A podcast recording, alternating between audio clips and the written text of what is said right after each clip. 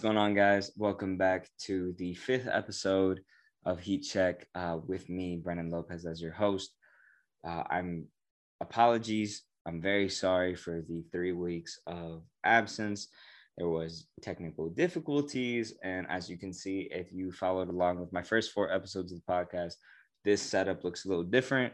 So I've been trying to get supplies. I got this nice chair, got a nice comfy pillow back here, got a little table.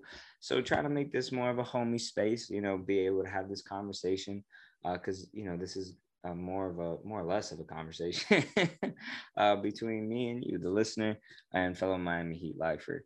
And yeah, I'm really excited to to dive in back, picking up back where we left off.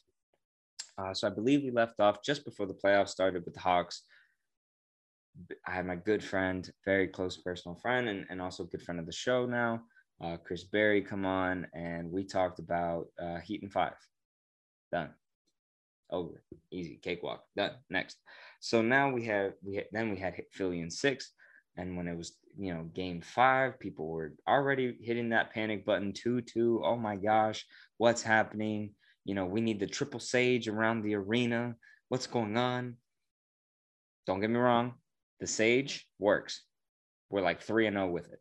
I'm not arguing with it. Keep doing do I don't understand why we don't do it for every game.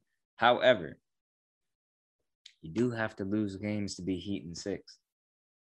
You do have to do that. And that's okay.